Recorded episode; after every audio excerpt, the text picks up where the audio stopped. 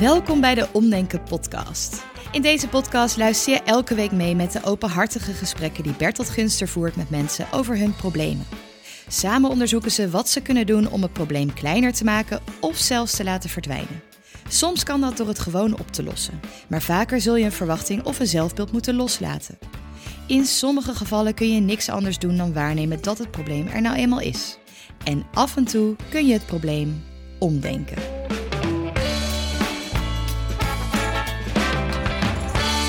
Ehm, David is het, hè? David, Laat ik eens beginnen ja. zelf de naam eh, te noemen. En dan kan je iets over jezelf eh, vertellen. Wie heb ik tegenover me? Je hebt eh, tegenover je een 25-jarige jongeman. Die Ja. woont in Groningen, studeert en Wat studeer je in Groningen? fysiotherapie. Oké, in welk jaar zit je? Twee, Tweede jaar. halfwege tweede. Oké, en met een probleem, uiteraard, want daar gaat deze podcast over. Dus gooi hem erin. Wat, Gooi hem erin. wat is je probleem? Ik heb problemen met loslaten. En loslaten voornamelijk momenteel specifiek met mijn ex-vriendin. Ja, en dat blijft steken, het blijft herhalen en het blijft terugkomen. En zonder dat ik er iets mee kan momenteel. en hoe lang, eh, is, hoe lang geleden is jullie relatie beëindigd? Afgelopen zomer. Afgelopen, en we, voor degene die luisteren, we zijn nu in februari. Ja. Eh, ik neem aan dat zij het uitgemaakt heeft dan? Of heb je het samen in overleg? Of, ja, je hebt al ja gezegd. Nee, zij heeft het zij heeft uitgemaakt. het uitgemaakt. Het extra, als je het zelf uitmaakt, is het iets makkelijker om je erbij neer te leggen. Over het algemeen wel. Ehm, ja. ja. Het loslaten, heeft, is er een ontwikkeling in geweest? Is het statisch? Of, eh, Ja, direct deze zomer dacht ik te snel dat ik er overheen was. Dat voelde goed. Eh, ik zocht veel afleiding en dat lukte ook goed. Alleen daarna, in september, oktober ongeveer, eh, kwam het eigenlijk terug dat ik er nog helemaal niet zo goed mee bezig was geweest. En het rouwproces moest eigenlijk nog beginnen. Dat was een tegenslag en dat is eigenlijk nu nog steeds bezig. want je gaat ervan uit dat het een rouwproces is. Ja, zo voelt het wel. Je leert dan natuurlijk op school de vijf fases van het rouwproces. Ja. En ja, die zijn wel herkenbaar in dit. Want je verliest toch iemand uit het leven en waar je eigenlijk alles mee deelt. Ja. Wat is er eh, erger dat jij niet kan loslaten? Ehm, je hoort ergens dat spijt zonde is en dat je beter je lessen eruit kan halen dan dat je spijt kan hebben. En dat probeer ik ook te doen, alleen toch komt dat spijtstukje steeds terug. En dan denk ik, ook al leer ik de lessen eruit die ik eruit wilde Maar je denkt dat je iets verkeerd gedaan hebt dan? Of dat het niet goed gegaan is? Ja, er zijn ongetwijfeld dingen verkeerd gegaan. Ja, Waar verwijs je dan met het woord spijt naar? Waar heb je dan spijt van? had ik maar dit gedaan, was ik maar dit gedaan. Of ja, vaak had ik maar, had ik maar ja, iets anders Had gedaan. ik me, en dan was het nog goed geweest tussen ons. Misschien, Het- Dat kan, kijk, als jij, eh, stel dat jij haar hebt geslagen en mishandeld, en dat is de reden dat ze het uitmaakt, en dat je afvraagt, goh, wat had ik kunnen doen om dat te voorkomen, is een hele terechte vraag. Dus mijn neiging is te zeggen, joh, waar maak je nou druk om? Maar la, ik wil even serieus nemen dat je misschien terecht spijt hebt, want misschien is dat terecht. Dus mijn vraag aan jou is, heb jij dingen gedaan of nagelaten, of heeft ze dingen van jou gevraagd waar je niet aan wilde voldoen, maar eigenlijk wel aan kon voldoen? Heb je dingen waar je oprecht spijt van hebt? Is, is jouw spijt niet gewoon terecht, is mijn vraag. Mijn spijt komt eigenlijk het, van het feit dat ik niet in het moment bezig was en te veel met de toekomst bezig was, dat ik ja, niet in het moment kon leven en kon genieten van wat ik wel had. Daar heb ik denk ik spijt van. En in hoeverre was jij dan met de toekomst bezig? En ik neem aan, zij dan niet, klopt dat? Ze was meer in het hier en nu, ja zeker. Ja, ik was behoorlijk bezig met de toekomst. In, in welke zin dan? Samenwonen, trouwen, huis kopen, auto hebben, Ja, is dit de moeder van mijn kinderen bijvoorbeeld? Daar twijfel je aan. Ja, daar twijfelde ik aan. Daar was ik net iets te veel mee bezig. En ik was er te veel mee bezig zonder het daadwerkelijk ook uit te zoeken. En bezig te zijn met de vraag. Alleen maar bezig met de vraag en in de toekomst. Maar dat niet onderzoeken. En daar heb ik spijt van, denk ik. En is het zo dat je die, die twijfel sprak je ook uit naar haar, neem ik aan? Die is uitgesproken, ja, zeker. En dat was voor haar, neem ik aan, dan heel frustrerend om te horen. Het is niet leuk om te horen, ben jij wel de vrouw waar je kinderen mee wil hebben? Nee, zeker niet. Nee, nee, nee, klopt. En hoe reageerde zij erop? Begripvol, maar vond het natuurlijk ook moeilijk. Ja. Ik zit, ik zit wat te twijfelen hoe, ik nu, hoe ik nu verder moet zoeken met jou. Eh, ik wil eerst nog wat feiten verzamelen. Heb je nadat het uitgegaan is nog pogingen ondernomen om het weer te laten herstarten? Eh, eenmaal, ja. Eh, we hadden eigenlijk afgesproken dat we liefst niet uit elkaars leven zouden verdwijnen. Omdat we gewoon goede maatjes zijn en goed met elkaar om, overweg konden. En goed met elkaar konden praten. Eén keer hebben we afgesproken en toen heb ik toch in een rare bui mijn emoties net iets te hard eruit gegooid. En ja, dat was een soort van poging om daar terug op te komen. Wat heb je dan voor rare buien gedaan? Je vindt het zelf raar, maar ik wil, ik wil even horen wat je gedaan hebt om te kijken of ik het ook raar vind. Misschien Ja. was het wel heel menselijk en en aardig. Nou, de insteek was om bij, om bij elkaar te zijn en gewoon weer te praten. En eh, een beetje het erover te hebben. Ja, het erover te hebben. Waar staan we nu? Waar staan we nu en hoe is het met elkaar? Om Ja. weer een beetje die informatie te krijgen. Wanneer Dat was dat ongeveer? Dat was denk ik twee, twee maanden geleden. Twee maanden geleden? Ja. Ja. Dus toen was het eigenlijk al bijna een half jaar uit. Ja, Ja. klopt. En was het ook de eerste keer dat jullie elkaar serieus weer spraken? Ja, dat. Waar hebben jullie afgesproken? Bij- Bij mij thuis. Ja. We deden eh, gewoon een theetje en we gingen lekker aan de klet. Mhm. Het gesprek was fijn en het was fijn om weer eventjes haar stem te horen en haar weer te zien. Voelde vertrouwd. Het voelde zeker vertrouwd. Zij was ook ontspannen, gezellig. Ja. Was niet, maar, en doen. Maar, en toen, ja.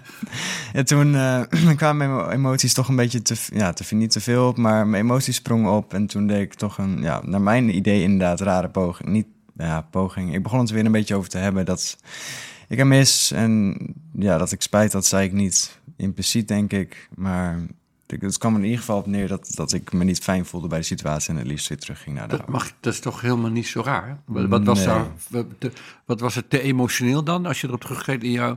Deed je, de krab die het behang van de wand, ging je jezelf slaan en op de grond schreeuwen en eh, ging haar vastklampen. Ga niet uit mijn leven. Dit soort beelden krijg ik als Ja, je zegt te emotioneel. Maar ik, volgens mij was je vrij relaxed als ik het zo hoor. Ja, alleen zij doen natuurlijk ook haar best om. Zij heeft er natuurlijk ook emoties bij, maar zij probeert het los van elkaar te zien en elkaar gewoon als mensen te zien. En dan probeer het ik als verhaal was duidelijk dat het gewoon echt over is. Ja, Jouw poging het eh, laten herstarten stranden. het stranden zeker, maar dat was ook relatief terecht, omdat we hadden afgesproken om elkaar gewoon te zien en met elkaar te kletsen. Ja, En kan wel dingen afspreken, maar je kan toch met allebei van mening veranderen? Is zo. Wie Ja. weet wat zij ook van mening verandert. Dat is toch heel legitiem voor jou om te zeggen... ja, we hebben dit wel afgesproken, maar dat voelt nu anders. Dat, je mag toch... Of vind je dat dat niet mag van jezelf eigenlijk? Eigenlijk wel, ja. Eigenlijk doe ik haar dan misschien wat onrecht aan. Weer emoties erin gooien, terwijl dat misschien niet nodig is. Nou, voor mij voelde het nodig, maar Want je moest huilen, was verdrietig of was je... ik was verdrietig, maar huilen heb ik altijd moeite mee, dus huilen niet. Oké, maar je was verdrietig zonder tranen, zeg ja, maar. precies. Oké, wat is er... Ik, ik zit allemaal plekken te kijken waar kan ik Ja, met jou eh, vasthaken Ja, waar we verder kunnen. Wat is er erg aan om van mening te veranderen? Ik verander vaak van mening en ik probeer dat wat minder te doen. En het voelde, ja, het voelde onterecht naar haar toe om dan weer van die mening te veranderen. Omdat we ja, gewoon wilden kletsen en kijken of we nog vrienden konden blijven. Ja, maar dat lukte jou niet. Nee, dat lukt Want je was van mening veranderd. Ja. Mijn vraag aan jou is, wat is er erg aan om van mening te veranderen? Ik doe gewoon dezelfde vraag nog een keer. Eigenlijk niet zoveel. Er is, ja, nee, er is niet zoveel ergs aan Ja, zeg je nu met je verstand, maar Ja, met je gevoel. Met mijn eh, gevoel zegt ligt van nee. anders. Ja, het ligt anders inderdaad. Blijf bij je mening, blijf bij je ding. Maar aan de andere kant openstaan voor andere meningen en andere interpretaties is voor mij ook heel belangrijk. Dus En het zelf kunnen veranderen van mening gewoon zonder nieuwe informatie. Dat je gewoon denkt, shit, dat heb ik verkeerd gezien. Dat kan toch? het kan. Ja, klopt. En hoe ging dat gesprek verder dan? Want zij vond het onaangenaam, blijkbaar. Of ze, ze zat er niet op te wachten in ieder geval. Hoe, Nee, welke woorden niet- zou jij eraan geven? Hoe ze reageerde? Ik denk dat ze niet op zat te wachten uiteindelijk. Ja. Nee, ze gingen alleen met de instelling van... nee, oké, we kunnen misschien weer connecten... en gewoon praten als, als vrienden, als mensen... die elkaar gewoon goed kennen, door en door. En het vertrouwd voelen, maar daar kwam ik weer met de andere insteek. Dus En hebben jullie het gesprek wel verder zo kunnen voortzetten van... oké, dat is dan zo, ik, ik leg mij bij neer en dat, dat zij niet meer wil... en we blijven gezellig met elkaar omgaan als vrienden. Is dat gelukt? eh, nee, dat is niet gelukt. Nee. nee. Maar ik denk dat ik dat ook moet loslaten. Of moet loslaten. Ik wil dat graag loslaten. Want ik denk dat het niet meer mogelijk is. En ik denk dat er alleen maar meer pijn en verwarring zou komen... als je dat nog doorzet. Probeer door te zetten. Denk je dat je. eh, in de gesprekken hebben eigenlijk twee opties, denk ik. Optie 1 is. eh, nou, je hebt gewoon. Ik neem aan heel erg van haar gehouden. Maar je knikt, dus Ja. het is ja. Hè? En eh, optie 1 is dan. Nou ja, als het, ook al is het pas een half jaar geleden. Hoe, hoe, lang, hoe, lang heeft, hoe lang heeft jullie relatie geduurd? Drie jaar. Drie, drie jaar. Kijk, het is ook niet, het is ook niet een maand of een zomervakantie. Nee. Drie jaar. Dus optie 1 is, eh, ik leg het even aan jou voor. Optie 1 is, eh, nou, de- je bent in een rouwproces. Dat duurt misschien langer dan je denkt. Maar dat is helemaal niet erg, want je hebt gewoon heel erg van haar gehouden. En dat duurt dan nou eenmaal heel lang. Misschien nog wel twee of drie jaar. Misschien zelfs als je een nieuwe liefde ontmoet met wie je helemaal gelukkig bent. Dat je af en toe bij vlaag ook nog steeds blijft denken. Met haar had ik misschien ook wel heel gelukkig geweest. Dat optie 1 is, nou, dat gaat zo. Dat is erg. Maar het is niet erg dat het erg is. En loslaten kost tijd. En daar kan je verder helemaal niks aan doen. Optie 1. Ja, jij mag zo kiezen. Optie 2 is, eh, ja, wacht even. Ik heb een aantal dingen zo onhandig gedaan. Ik moet die lessen uitleren. Ehm, voordat ik weer fouten maak met, een, eh, met iemand anders. Of gewoon in mezelf. In, met hoe ik überhaupt met relaties of met de wereld omga. Ik heb hier iets verkeerd gedaan. En daar, daar moet ik over nadenken. Zodat ik een volgende keer iets beter zal doen. Welke van de opties is de, het goede vervolg voor dit gesprek? Ja, nou, combinatie tussen beide opties. maar dat is natuurlijk geen optie. En liefst optie 2. Wat kan ik hiervan leren? Wat kan ik hiervan leren? En, en, ook, en ook het voorgevoel, je hebt de aanname dat je dus iets moet, dat je denkt iets te moeten leren, iets te kunnen leren hieruit. Anders heb ik niet het gevoel dat het steeds terugkomt. Van spijt, van hoe het was en hoe het zou kunnen zijn en hoe het had kunnen zijn.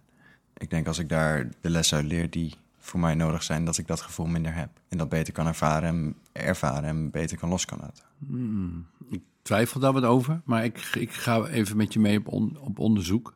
Denk je dat je in de hand hebt, controle hebt over of iemand bij jou blijft? Nee, in zekere zin, maar nee, uiteindelijk niet. Want ik, hoe goed je ook leert van je spijt en dingen anders zou kunnen doen. En een perfect mens wordt op communicatief gebied. Het is goed mogelijk dat je iemand treft met die het heel fijn is. En op een gegeven moment dat het niet klikt of je past niet bij elkaar. Of de ander komt onder een tram of ontmoet iemand anders. Weet jij veel. Dat hoe perfect jij ook bent. Jij knikt nu ook, dus je staat ervoor open. Dat de ander het altijd eenzijdig kan beëindigen. Hoe goed jij ook je best hebt gedaan. Ja, dat is wel waar. Dat gezegd hebbend, is er dan, denk je, toch een les te leren uit hoe het is gegaan. Had je dit echt anders kunnen doen? En misschien is het antwoord gewoon ja. Daar wil ik serieus met je naar kijken nu. Ja, er zijn natuurlijk eh, dingen die je anders had kunnen doen, maar nu het zo zegt, er valt weinig te veranderen aan de keuze van een ander. Dus brein wil nu wel op zoek ergens naar wat had ik anders kunnen doen zodat ze bij mij was gebleven. Maar met je verstand weet je, dat is een zinloze missie. Dat is uiteindelijk een zinloze missie, ja. Dus er is ook niet echt een les te leren voor volgende relaties. Dan zou je opnieuw moeten uitvinden hoe, hoe dat wiel weer in elkaar zit, zeg maar. Ik denk dat er oprecht wel te lessen, lessen te leren zijn. En die heb ik ook zoveel mogelijk meegenomen. Alleen het is inderdaad in te zien dat er in sommige dingen geen lessen te leren zijn behalve het aanvaarden van. Ja. Het is, het is frustrerend en dat is het. Dat is het, ja. Misschien helpt het inzicht dat tussen, ik weet niet of je de omdenkenmatrix kent, dat er verschil is tussen loslaten en waarnemen. En dat zijn twee manieren om met een probleem om te gaan waar je niets aan kunt doen. Eén is het gewoon loslaten. Nou, het, het is zo. Maar ja, dat is veel makkelijker gezegd dan gedaan. Want uh, laat maar eens iemand los van wie je, met wie je drie jaar een relatie hebt gehad.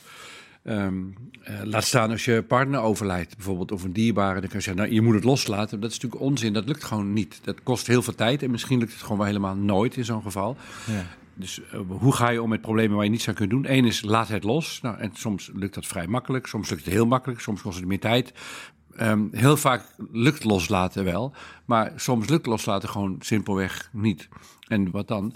Nou, daar heb ik het uh, matrixveld waarnemen voor uh, bedacht en zo genoemd. Dat gaat over problemen waar je niets aan kunt doen. Dus je kunt de feiten niet beïnvloeden, het is zo. Je kunt eigenlijk je eigen verwachting niet bijstellen. Ja, je, je, je wil nog steeds ergens met haar gelukkig zijn. Iets in jou wil dat nog steeds. En wat er dan gebeurt, noem ik frustratie over frustratie. Dus je hebt een probleem en dan ga je er een probleem van maken dat je het hebt. En dan vind je dat je het los moet laten, dat lukt niet. Dan ga je jezelf zoeken. Eigenlijk allemaal, je zou kunnen zeggen, leemlagen, kleilagen om een probleem heen. Die lijken het probleem kleiner te maken, maar die problemen eigenlijk alleen maar groter uh, maken. En voor dat soort problemen heb ik de leefregel shit punt bedacht. En met shit punt bedoel ik, het is een probleem, het is ook echt een probleem. In dit geval, ik ben echt verdrietig, het, het, het, het raakt me. Ik ben iemand kwijt die een grote liefde was voor mij. En dat dat niet meer terugkomt, dat slaat een soort gat in mij, een verlies. Het is echt een probleem. Ik ga niet mezelf het lulverhaal vertellen. Het had anders moeten kunnen zijn. Of dat kun je oplossen. Of dat moet je gewoon loslaten. Dat is allemaal niet waar. Nee. Dat werkt niet voor mij. Het is een probleem. Dat is ook echt. Maar ik kan vanaf vandaag wel besluiten er geen probleem van te maken dat ik een probleem heb. Ja. Dus je hebt dit probleem. Ik heb het probleem. Je kunt er niets aan doen. Maar maak er geen probleem van dat je een probleem hebt. Want dan maak je er een probleem bij. Juist. Ik vond het mooi. Ja, met die kleilaag. Ja, oké. Okay. En als het is een monoloogje van mijn kant. Is ook zo, maar, ik maar als ik dat zo zeg, hoe, hoe, hoe landt dat dan bij jou? Klinkt heel herkenbaar. Als je het had over die kleilagen op elkaar bouwen en op elkaar bouwen, het probleem. Je hebt een probleem en daar bouw je piekeren, oplossen. Precies, en proberen op te lossen wat misschien niet op te lossen valt. En inderdaad gewoon te accepteren dat het nou eenmaal zo is. En dan proberen verder te gaan en met de pijn. Met de pijn. En ook met, pijn. met, een probleem, maar dan ook dat probleem alleen als probleem zien. Vind ik een mooie. Ja, ja. het klopt wel goed binnen. En dat ontlast jou ook van de schuldvraag: heb ik iets fout gedaan? Of de vraag: wat kan ik in de toekomst anders doen? Ja. Uh, je, je, hebt gewoon pech gehad, gewoon pech. Het is niet gelukt, je hebt je best gedaan. Ja, soms lukken dingen niet in het leven. Dat is, dat is kut. Ja, zeker. Waardeloos, shit. Uh, maar het is niet kut dat het kut is, want dit hoort, dit hoort bij het leven. Ja, soms heb je nou helemaal pech. Ja. ja. En daar heb je op een bepaalde manier misschien op, oog, op het eerste gezicht misschien niet veel aan. Want eigenlijk zeg je, ja, dit probleem, daar kun je niks mee. Maar mogelijk wat je dus wel kunt loslaten, maar eh, zijn dus al die gedachten over die gedachten en het piekeren over piekeren, dat is iets wat je zelf doet. Ja. En dat, dat, dat doe je en dan kan je mee stoppen. Ja, stoppen met piekeren over het piekeren. Ja. Aanvaarden dat het piekeren... En met je pijn doet dat je, dat je dan zegt, uh, oh, ik mis haar, auw. Auw. Oh, ja, dan ga je weer, had ik maar, dat ik maar, ja. ja. En dan gewoon de, de pijn voelen en de pijn ingaan, omarmen. En uh, wat helpt is in plaats van er van weg te gaan, of die pijn op te willen lossen, of te begrijpen, of een plek te geven, zeg maar. Mm -hmm. De pijn te voelen en in te gaan. En bij jezelf te bedenken, hoe lang, hoe lang kan ik dit voelen? Zo één minuut, twee minuten, drie minuten. Dan zou je merken, als je het probeert te omarmen, probeert in te gaan. Op een gegeven moment is het net als een wolk die komt en gaat. Op een gegeven moment is het weg. Maar als je gaat malen erover, dan hou je het alsmaar in stand. Ja, eens. Daar heb ik inderdaad nog wel moeite mee. Het aanvaarden of het eenmaal het pijn willen voelen. En de pijn voelen. Mogen, ik ga mogen. vaak naar vluchtgedrag en vaak iets anders doen om dan maar er vanaf te zijn. En ik zou je in overweging willen geven om de pijn te, te zien, te labelen, te benoemen als een hele gezonde menselijke reactie. Jou, jij doet het gewoon. Je bent niet stuk, zeg maar. Je, je kan voelen Ja. een hele gezonde emotionele reactie op een hele pijnlijke situatie. Ja. En het zou veel zorgwekkender zijn als je, oh, maakt niet uit, een, een nieuwe vriendin, alsof het een soort auto is die je inruilt. Ja. Eh, dat je er pijn en verdriet van hebt, tekent jou, het, het, is, het maakt jou tot een, eh, een wellevend mens, zeg maar. En hopelijk kan je zo dus naar jezelf kijken, als ik dit nu zeg. ja. En dat denk ik wel. Ik zie dat je enigszins op, opveert, een beetje. Ja. ja, weet je wel. Ik vind het wel fijn om een iets andere kijk te krijgen op, op het probleem wat ik dan heb. En het loslaten, dat ik niet per se hoef los te laten, maar het gewoon moet ervaren. En dat pijn mij inderdaad ook tot een mens brengt. Want iedereen is, heeft uiteindelijk pijn en iedereen ervaart dezelfde emoties. En hoe groter de liefde was, hoe, hoe scherper de pijn en hoe langer het kan duren voor, je, voor die af. En misschien eh, eh, de rest van je leven, als je terugdenkt, is die pijn altijd weer oproepbaar. Ja, Eh, bovendien, in herinnering wordt zij nooit ouder. Zij blijft altijd die leuke vrouw die ze was natuurlijk. uiteraard. ja. Ik moet misschien wel aardig om gedachten mee te geven aan mijn overbuurvrouw. zij is haar partner kwijtgeraakt. En Ze hielden ontzettend veel van elkaar. En zij zegt af, af, af en toe dan voel ik me overspoeld door verdriet. Dan ga ik op een stoel zitten en dan ga ik huilen. En dan voel ik me zo gelukkig. En ja, dat ontroert mij enorm. En het is ook heel begrijpelijk, want haar verdriet is natuurlijk de achterkant van de liefde die ze altijd gevoeld heeft. Natuurlijk. En dat ze dat gewoon nog mag voelen. En verdrietig en gelukkig tegelijkertijd kan zijn. Dat zegt iets over de flexibiliteit van, eh, eh, van de menselijke geest, zeg maar. ja, dat klinkt mooi krachtig. Ja, want je hebt van haar gehouden en dat is ook fijn geweest. Ja. En dat is, de kant, dat is de andere kant van die pijn natuurlijk. Dit kan ik je als gedachte meegeven. Ik vind het een mooie gedachte om mee te Ja. nemen. Dankjewel, Bert. Ja, graag gedaan. En, en wie weet hoe lang het nog duurt, dat, weet, dat heb je niet in de hand. En dat is ook niet erg. dat is ook niet in de hand te hebben. Ik ga me er proberen, ik ga me erbij neerleggen Oké, en het aanvaarden. dank voor je vertrouwen en ehm hou ons op de hoogte. Ik ben benieuwd hoe het Ja, verder gaat. is goed. Dank om hier te mogen zijn. Graag gedaan.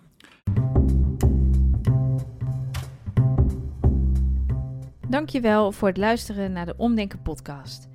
We zijn op dit moment druk bezig met de opnames voor komend seizoen, maar we gaan ook iets nieuws uitproberen. Gesprekken met jongeren. We zijn namelijk heel erg benieuwd tegen welke problemen jongeren tussen ongeveer 12 en 18 aanlopen en waar zij mee worstelen. En of ze wellicht samen met Bertolt die problemen om kunnen denken. We zien in onze luisterstatistieken dat ze namelijk ook naar deze podcast luisteren. Dus voel je je aangesproken en zie jij een gesprek met Bertolt wil zitten? Of ben jij wat ouder, maar heb jij een zoon, nichtje, broertje, buurmeisje of andere jongeren in je omgeving waarvan jij denkt: ja, dit is echt wat voor hen? Ga dan naar omdenken.nl/slash omdenkenpodcast. Daar vind je een formulier waarmee je je aan kunt melden. En dan tot slot nog een kleine gunst. Luister je via de podcast-app van Apple of via Spotify? Geef ons dan gewoon eens een paar sterren. Of bij Apple, laat een recensie achter. Want zo vinden meer mensen onze podcast en dan hebben wij een beetje een idee wat jullie ervan vinden. Tot volgende week.